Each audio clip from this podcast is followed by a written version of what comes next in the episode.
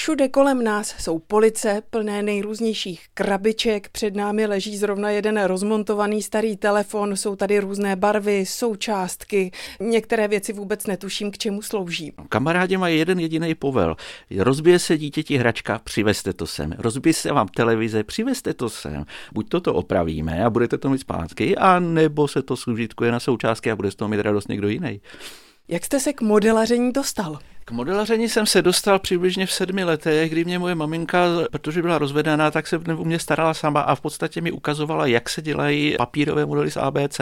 No nicméně jsem se od maminky, která byla učitelkou, vždycky dověděl, nedělej ty modely, běž se učit, ty tě nikdy živit nebudou. A nakonec je to všechno úplně jinak.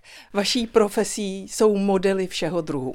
Ano, modely lodí na rádio, to je prostě můj velký koníček, ale trošičku mám problém s tím, že já jsem spíš stavěč a ne jezdič, takže v podstatě model postavím a když začne fungovat kompletně, protože ty modely obsahují i součástky, které umožňují, aby kouřili, svítili, stříleli, tak jako v té chvíli mě přestává zajímat ta loď, výjdu s ní dvakrát, třikrát na rybník, no a pak už jenom na poličku.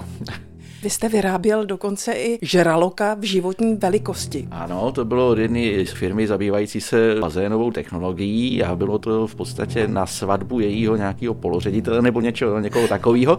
No a žralok měl jezdit, protože svatba se měla odehrávat na Pramici, na Vltavě, tak žralok musel jezdit okolo. Modely Petra Hájka pomáhají také například šermířům, aby se příliš nestrhali, jak potvrzuje vedoucí pánů z Kolína Mirek Horáček. Je to pravda, na praporech našeho regimentu z dob napoleonských válek by měl být správně bronzový orel, ale pochopitelně by byl velmi těžký, takže máme velice věrnou repliku tohoto orla, která k nerozeznání od originálu, ale váhově je to veliký rozdíl. Co pro vás ještě pan Hájek dělá?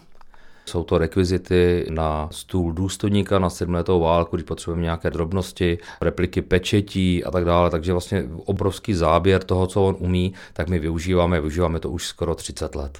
Vám chemie a fyzika ve škole příliš nešla, teď ale chemii využíváte při práci s lepidly, barvami a celou řadou dalších materiálů chemicko-fyzikální procesy taky, protože nedávno jsem tvořil vlastně střílející makety kanonu na křižník z druhé světové války, no a vymyslel jsem si to, že střílet se střelným prachem už dneska není nic moc, tak budeme střílet rozloženou vodou, takže musel jsem použít elektrolýzu, elektrolýzou vytvářím vodní plyn, ten vedu do děl a tam se zažehává vysokonapěťovou jiskrou.